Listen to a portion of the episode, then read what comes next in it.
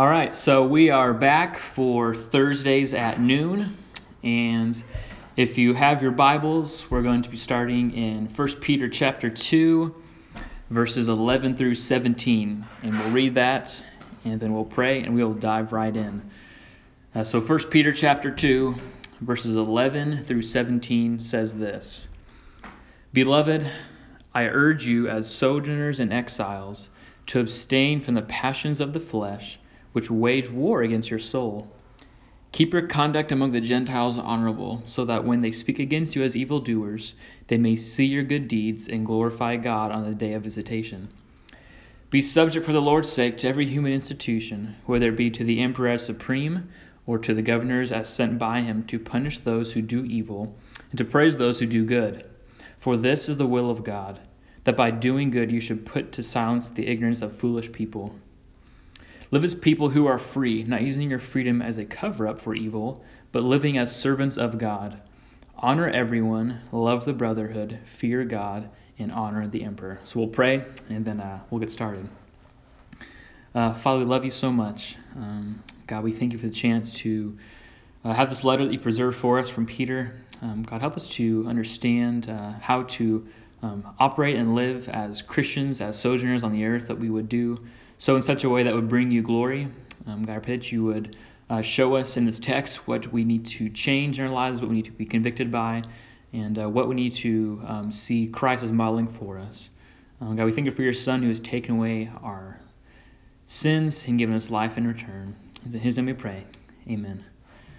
All right, so um, when I think a lot about most of our lives, uh, a lot of it is actually becoming and learning how to live what we already are as a person, uh, which sounds kind of strange. So let me give you a couple examples. Uh, so when you turn 18, uh, you are legally identified as a man, even though you look, if you're like me, you look like a 15 year old kid still. Uh, but you're legally identified as a man. And then you really spend the next few decades learning how to live and act and talk like a man. So you've already been identified and declared as a man, but now you're trying to live and function as one on the earth or even if you uh, if you're married when you first say i do to your spouse uh, at that moment you are declared married. But for the next few decades again it's kind of the same thing. You're learning how to live and act like a married couple or as a husband or a wife um, how to act within a covenant how to understand what the married life is like. Um, so that's kind of what i mean by that and i think christianity has a little bit of similar instances where um, in christ in front of god we are legally declared uh, righteous. We are declared as um, being upright in all of our living. There's nothing that God counts against us anymore. We are counted as if we have never sinned and always obeyed. And that truth is now being unfolded into our life in all aspects of our life. So the Christian life is really one of being called a Christian, being called righteous, and learning how to live as a Christian, to live righteous. So we're declared righteous in Christ, and now we're called to live as Christ. And the good news, bad news is that we're going to spend our entire lives figuring out how to do that and get as close to that as we can, only to finally achieve that in heaven. And again, this is kind of referred to a lot of uh, Christianology, a lot of Christian words. We'll use this as the already not yet of the gospel. Uh, you are already declared righteous from sin's penalty, so the penalty of sin has been taken away and now the Christian life is being is living to be freed from sin's power in your life. That's what it means to be more like Christ. So in this text, Peter has already reminded us in verses uh, 9 and 10 of our identity, namely that we are in Christ, we are a chosen people uh, for God's own possession. And now we're going to see how we are to live, how to act, and how to demonstrate why we exist as God's people, as Peter calls us, as sojourners on the earth. Uh, so I think Peter here has three things I really want us to see.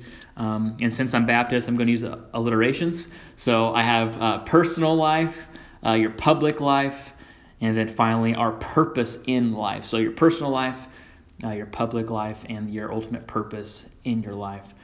So first, I think Peter wants us to see how to operate in our personal lives. And by personal, what I really mean is the life that's kind of between yourself that nobody sees and the life between you and maybe your your two closest friends, the people that are around you that, are, that you consider intimate to be with, uh, whether it's best friends or uh, your spouse or family. So your personal life. So there's a pro football quarterback in, from the 1980s that was very well known. His name was Joe Theismann. Um, and over his period of time, he's been married four times. I think currently he's on his fifth marriage, from what I understand. Um, and during his second marriage, he was allegedly caught having an affair, which being married four times is the odds are not in his favor. And according to the newspaper article, when this happened, he was quoted as saying this to his wife at the time Honey, God wants Joe Theismann to be happy. So I think from that article, we can kind of conclude that Joe had this desire within him uh, to commit adultery against his wife. Yet he attributes all of this to saying it was God's desire, it was God's pursuit of Joe's happiness, uh, of course, at the uh, expense of his failed marriage. So Joe's understanding of happiness was actually rooted in his own idea of happiness, out of his own idea of what God was like. So he made an idol. He said, God is like this. Here's what God wants me to have. And therefore, that's what God wants. And really, the Christian life is kind of similar to what Joe did, but the idea that we're all battling these things within us, these little idols, these little gods, uh, that we've actually carved into shape, which is kind of funny. You know they're idols because they do exactly what you want them to do. They never go against your desires, they actually promote them, uh, and they're usually the easy way out. They're kind of the cop out thing to do. So, Christians oftentimes, I think, have a similar problem. Our flesh, our earthly desires that the Bible calls it, uh, they well up inside of us and go into our minds and they corrupt our thinking. So, if you look at verse 11, uh, Peter brings us right back to our identity and then he commissions us. So, Peter's a good pastor. Uh, he loves to remind people who they are. And if you look, the very first thing we're called is beloved. Um, and I think when we think of this word, you think of the Father saying to Jesus when he's baptized, This is my beloved Son. Um, so the word beloved means dearly loved. But what's really interesting is a lot of biblical Greek scholars translate this word actually a little bit differently uh, to help us get a firmer grasp on what it means. So it does mean dearly loved. That's not uh, being kicked out here but they translate it a different way to get the real meaning. So here's how many Greek scholars would actually read this text. They would read it such as this. So, verse 11, they would say, not just beloved, but they would read divinely loved ones. So, to me, that kind of gives the sense of you are divinely loved by God. You are loved by a huge God. Um, so, Christian, you are not just loved by God in the sense that God is love, as First John says, where He's just a, a very kind God that just kind of puts up with you. Um, if you're a Christian, you are dearly loved. You are loved in a deep and intimate and a fatherly way that a father loves his children. You're loved by the Most High, and that's what Peter is calling us to again, is to recognize that we are dearly loved by God. We are the beloved of God. We are divinely loved by the Father. And with that, he then pleads us. Uh, the word is urge. So, urge, he pleads, he begs us as sojourners and exiles to abstain from the passions of the flesh with, which wage war against your soul. Uh, so Peter then says, Since you're beloved by God, abstain from the things that are, not of God, which come from yourself. So we have these desires that well up within us that are they're unnatural to the Father's love. They're in contrary to it. We're called to keep away from those passions, to push them away, to keep them out. And the way we do that is very peculiar. We actually are, uh, we don't just suppress desire, we go to a better desire. So Christianity is not about you just saying no to everything, no to this, no to that. It's actually saying, if you will, yes to something that's superior, something that is actually greater uh, than worldly desires. And if you're wondering why it's so hard, I think we can understand just by thinking through it. So, if not all earthly desires, I think you can maybe say all, but definitely most for sure most earthly desires promise uh, pleasure and fulfillment right now at this very instant. So if you give in now, you get it. There's no waiting. Uh, you don't have to wait and hope for a period of time. Usually you get it now. But the flip side is that pleasure actually only lasts just for a little bit. It's typically a few minutes, maybe a day, kind of depending on what you're looking at and talking about. And the flip side of the heavenly pleasures of pursuing Christ, most of the time, I think ultimately the satisfaction is promised for later but the time length is forever. So I think some obedience to Christ, I do think it brings pleasure now, so I'm not, not negating that, but I think ultimately it promises pleasure in the future, pleasure for eternal. So really, you got to decide what, what's worth it. Something that's fleeting and cheap and quick that ends in instant, or something that is longer and greater and more sustaining. That's the Christian life. That's what we need to understand. That's the war we wage within our souls what is ultimately better, what is sustaining. And of course, the Bible points us in Psalm 34. It says to taste and see that the Lord is good. So the Bible wants you to see, to grasp, to understand that God is truly good, that He is satisfying. Um, and that's why we abstain, not because not just because sin is vile, but because Christ is better. So the Christian has the both and. We see both those truths, but and that Christ is superior. Uh, C.S. Lewis says that the Lord finds our desires on earth not too strong, but too weak. So the person who gives in all the time to temptation isn't the one who's strong, but the one who's actually weak. Um, and in Christ, He is satisfying. So our problem is that we are we are too weak. We settle too quickly for cheaper things. Um, I think it's because we all have this hunger to be satisfied, which is kind of the simple way that Christians say it, but we have a longing for something that'll last, for something that's good. Um, if, you, if you go online and look up the, the top uh, steakhouses in the country, uh, number one right now uh, is called The Cut, and it's in Beverly Hills, California. So if you want to fly out west for some steak, be a good idea. Uh, it looks like, according to their menu, they have 17 different options of cut. And these all range from different countries to different states to different kinds of cow from different areas. Um, so let's say you go there because you're hungry and you want to eat steak, and you know that ordering steak takes a few minutes. They have to cook it, prepare it, they got to get it seasoned, uh, just especially if you want it well done so it'll cook well. And it take a long time. Let's say you went and ordered steak, and instead of waiting for it, uh, you went up to the gas station and bought some Nutrigrain bars and ate those and got full, and then you left. Well, if you're like me, I would call you a fool because you go to the best restaurant and you wait for steak. It's coming your way. It's been promised. You just have to wait. But instead, you want craving now, so you go eat some granola bars and you, you blow it. You get fat on something that's not even worth it. And it's kind of how the Christian life is meant to be, is meant to be seen as we constantly go to these cheaper things when we have everlasting pleasure right in front of us. And we just have to wait. We just have to wait and trust that God is good, that He is for us in that sense, and that being obedient to Christ is actually better. So God called us to wait out, to wage war, to fight the flesh, as the Bible calls it, and to feast on Christ. So the Christian life is seeing that Jesus is more satisfying.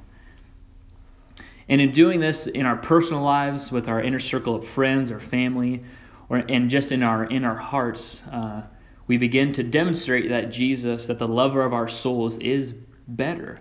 And look at verse 12. This is also kind of the purpose of why you do this. So he says, Keep your conduct among the Gentiles honorable, so that when they speak against you as an evildoer, they may see your good deeds and glorify God in the day of visitation. So when we're in the midst of our friends, or even just in the heart of hearts that we have, or our family or our spouse, and we constantly are demonstrating that we're going to wait for Christ, that we're going to uh, sink our teeth into Christ instead of biting something that's cheaper, we're actually making Jesus to look as he actually is, as he is beautiful, as he is worth it. And that's, that's, that's the Christian life. And what's interesting is Joe Theismann, that quarterback, he failed to do this. So he followed the nature of his will. He sinned against his marriage, and now what, what do people do? Well, we speak against him as if he, he was an evildoer. We speak against him poorly. Well, Joe was dumb. That was really wrong. What a bad husband. What a bad man. May that be never be true of us, that people will look at our lives and call us a fool for how we live because of the sinful, evil things we do. Uh, he says when they speak against you as evil doers. So may we never be seen and caught, so to speak, as doing evil. May we pursue Christ and kill the evil within us. So those who speak against us will see that Jesus actually is better. There's something peculiar about a Christian that we're not the same, that we are a sojourner, that we are an alien. And what's interesting is in this verse, too, if you look at the very end, it says that they may glorify God. So the purpose is that God looks great on the day of visitation. Now, I've looked at multiple commentaries, um, and the same language on day of visitation is actually used in Luke 19. But in verse 12 here, they think that the broad understanding is there's two answers that are probably both and. Um, they understand the first one to be the day where Christ returns, on the day where he comes to judge living and the dead, where we will see that God was good, that he actually is to be treasured. And the other understanding that a lot of commentators have is the day when God opens the heart of an unbeliever and saves somebody, when he visits them. So, what's interesting is the way you live really does matter as a Christian. It's, it's not a free pass. Uh, your good deeds, your faithful living points to a greater reality. And of course, the gospel needs to be spoken, so people don't know the gospel by how you live, but they see that you believe it if you live in such a way. So, Christian, your life does matter how you live it. Um, it's a fearful thing to just think about. It's a very weighty task, but um, your life could be, in a sense, used by God to pry into someone's heart for the gospel, and that's a very weighty matter for, for us to take not lightly. So, how you live your life matters. So, our personal lives as Christians are where we wage war for the worth of Christ in our lives that display that Jesus truly is glorious, as we say that he is. So, next, Peter's going to take us to kind of how we act and live in our public. So, that's our personal life. The personal life we covered is kind of between us and maybe our few friends or maybe our spouse. Now, our public lives, how you live as a person in the city you're placed in, in the state, in the country, and a broader understanding of just how you function outside of your home. So, if you remember the context of this letter, I think these next few verses will kind of be a kind of a wake up call, at least for myself as I read this. So, so Peter wrote this letter in around say 60 AD, somewhere in that range. This is when Nero was still reigning as the emperor, as the king, as the president of Rome. And if you remember who Nero was, was he was a cruel dictator. Uh, there's some facts that he made a hundred foot tall bronze statue of himself, so he was very very humble. Uh, and he actually was, was responsible, we think, for the great Roman fire, which burned for about nine days. And instead of owning up on himself, he blamed the Christians and said it's their fault, they did it. So that means that now all of Rome is automatically against Christians because well, you, blew, you, you ruined my house, you ruined my business, you killed my family because of the fire. And now, in this time, Christianity has been heavily persecuted, and Nero is known for doing cruel things, um, such as skinning animals as he take their skin. He would sew it into the skin of Christians and feed them to lions for sport. Um, he would occasionally soak people in oil and nail them to a cross and burn them as a light during the evenings for his parties. So Nero was a ruthless man. He was very well known. So now have that in mind and read verse 13 and 14. I think it's a little bit of a, a wake up call for us. Be subject for the Lord's sake to every human institution, whether it be to the emperor as supreme, or to the governors as sent by him to punish those who do evil and to praise those who do good so again, think as if these people were thinking. Peter just told you to give respect and to honor and to submit to people like Nero when Nero has probably killed people that you know. He's probably just slain maybe someone you worship with, maybe a friend down the street, maybe a Christian that I don't know. But he's telling you to honor these men, to submit to them, to if they tell you to pay taxes, you pay taxes. It's a very peculiar thought. So, who does Peter think that he is? That would be my question. Who do you think you are, Peter? And look at Peter's reasoning. It's not for the good of the people. It's not for Nero. It's not so that we'll have a better life. It's, although I think those things are somewhat included, but the real reason, as a divinely loved one, as a beloved one of God, if you look, is for the Lord's sake. So Peter's reasoning is for Christ. It's for the Lord. It's not for Nero. It's for the king of Nero. And Paul echoes this command in Romans 13, where he says we're called to be subject to all the authorities um, because they are placed by God and from God. So even though Nero was wicked, somehow in the mystery of God, Nero was placed by God's hand to do and to be the authority over Rome. So, how does that affect your view of government? Well, one implication, I think for sure, it should remind us that God is somehow accomplishing his will. Even when Nero reigned, God was not thwarted. Um, his plans were not being stopped. Even evil men carry out God's purposes. Um, and I think we see that in a way that the scriptures, I think, testify as well. But if you look at church history, um, persecution never stops the gospel, it seems to spread it quicker. It's very odd how that works. God, in such a way, uses suffering and evil uh, not to stop the gospel, but to actually make it go, go further, go faster. So if you think about it, Nero was the reason, he was a reason why the gospel spread so quickly out of Rome and into their countries. Because an evil man who persecuted the church, the gospel was spread and people heard about Christ and were more urgent to die for him and to spread the gospel. So uh, remember that the blood of our fellow brothers and sisters is the seed of our church today. Um, and know that God is over government, that He institutes, that He has placed people in positions for His purposes, for His ways. And we're not really called to pry into the reasons why, but just to just to trust and to submit to the government here, as it says, and to trust that God is over it. Um, Daniel 2 says that God changes rulers just as he changes the seasons of the weather. So, just as the fall is becoming cooler now, that's how God changes kings. It just happens quickly. He doesn't have to wait, He does when He wants to, and it happens. And an interesting question about the government is asked by Jesus in Mark 12, where they ask him uh, if we should pay taxes or not.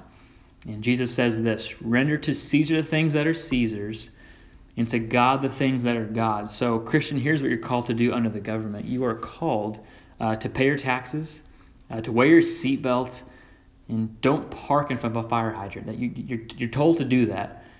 I don't know why, but that's the government's rules, okay? Does that glorify God when you do those things? Yeah, it does. And I think that that's the mystery we need to understand is that is what makes God look good because ultimately your worship, your joy is to God but your loyalty to the country goes to your authorities. And that's that's the tension we have as Christians. We need to hold those things both. And I think if you understand that you're so, that you are a sojourner here, but a citizen in heaven, I think it makes a lot more sense. That as we're passing through, we'll obey what they say, but ultimately we are subject to Christ. Verse 14 tells us this they are sent by him to punish those who do evil and to praise those who do good. So ultimately, the government is, is, our, is for our good. You know, at times we don't think that, we don't believe that. They actually are here to protect us, to keep us safe, to punish criminals, to praise those who do good. God has sent them here for our goods. We're called to trust Him. So, from your boss at work to your teachers to your city mayor, even to the president, we submit to them and we walk in the ways that they call us to walk in. And of course, however, if there's any if there's a situation where the government's rules and regulations go against the scriptures, uh, you're called to rebel against the government and to go to Christ. So just, just a simple example example from the Bible, uh, the book of Daniel. Uh, you have the Jews are in Babylonian captivity. They are all called to worship a golden statue by the king. Uh, three young men don't, and God praises them for it. So that's an instance where you are called to rebel against government, but I think as of right now, we're not really facing that.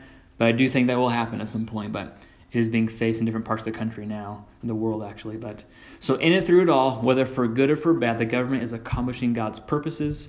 Uh, we're to trust Him, to submit to the government, knowing that God has put it there over us.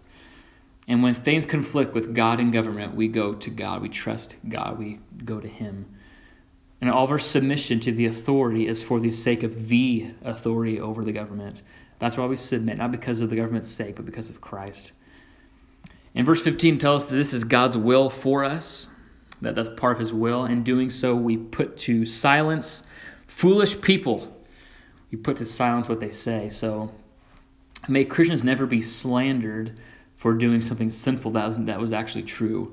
Uh, so if you were caught stealing as a Christian, may it never be true. Um, we should not be the ones who um, talk back to the waiters at restaurant and, and, make a fuss over a missed a meal, or we should be or we should be late for work and make a fight about it. We should be the ones who are on time for work, who are obedient to our bosses. We should submit to the government.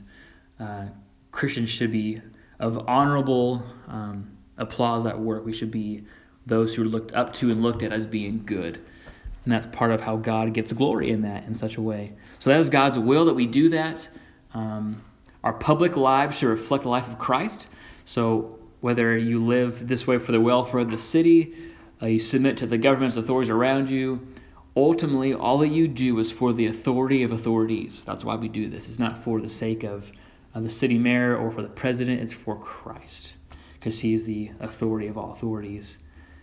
And now Peter's going to kind of reflect on the purpose of all of this. So, the reason why we fight against our flesh, the reason why we submit to the government, is all for the grand design of God. So I think a really cheesy um, illustration that might be helpful, at least for me it is. Uh, if you take any kind of classic movie where you have two parents and they have at least one or two kids, and the kids seem like they're good, the parents are nice, and the parents say, Hey, we're leaving for the weekend. Um, here's a hundred bucks for pizza money. We'll be gone. We'll come back Monday. So parents are gone on vacation. The kids are home alone. Because the parents say, here's some freedom, we trust you to do it well. And like any classic Hollywood movie, the kids do something crazy. They throw a big raging party, they have a bunch of cakers over. Um, and they abuse their freedom and they show their parents to be looking like they were fools. Um, the kids use the freedom they had and mock their parents. And I think a lot of times that is kind of a way to look at the Christian life. So God saved you, God gave you freedom, not for you to slander it or to abuse it, but actually to walk and to enjoy God so that your God would be praised. So the same way those kids did this, so people would say, Man, your parents are really, really good. The same way is to show that God is good, not that God is foolish. So, as a Christian, um, the Bible says here that you, verse 16, to live as people who are free. So, if you're a Christian, you have the right to say, biblically, that you are the freest person on the planet if you're a Christian. And by that, what I mean is every unbeliever in the world is actually enslaved to their own sin. Uh, they're enslaved to their own desires. There's not a, they don't have the freedom to resist or to fight sin. They just do it. It's out of obligation. Uh, their will is not free, it is enslaved. Ephesians chapter 2 reminds us that prior to our rescue in Christ, we were the exact same way. Uh, we were dead in our sins to God. We lived, and Ephesians 2 says we followed the, the way of the world, um, kind of under the influence of the devil.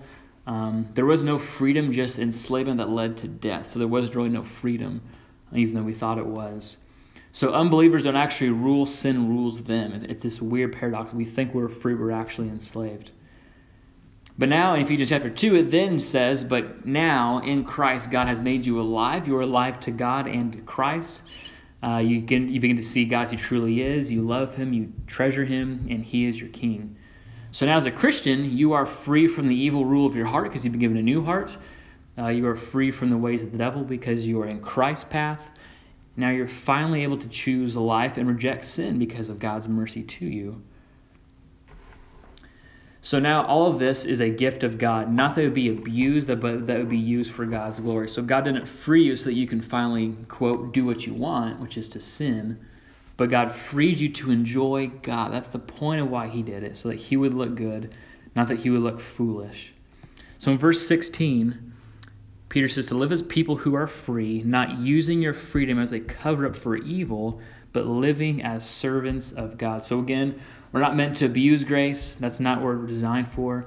Uh, servants of God are actually free, they delight to serve God.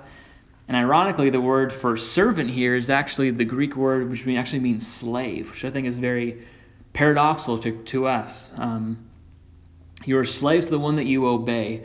Uh, so the obedience of your will is enslaved. So uh, Peter's not calling you a slave as a occupation or as a personhood, but of what your will wants to do.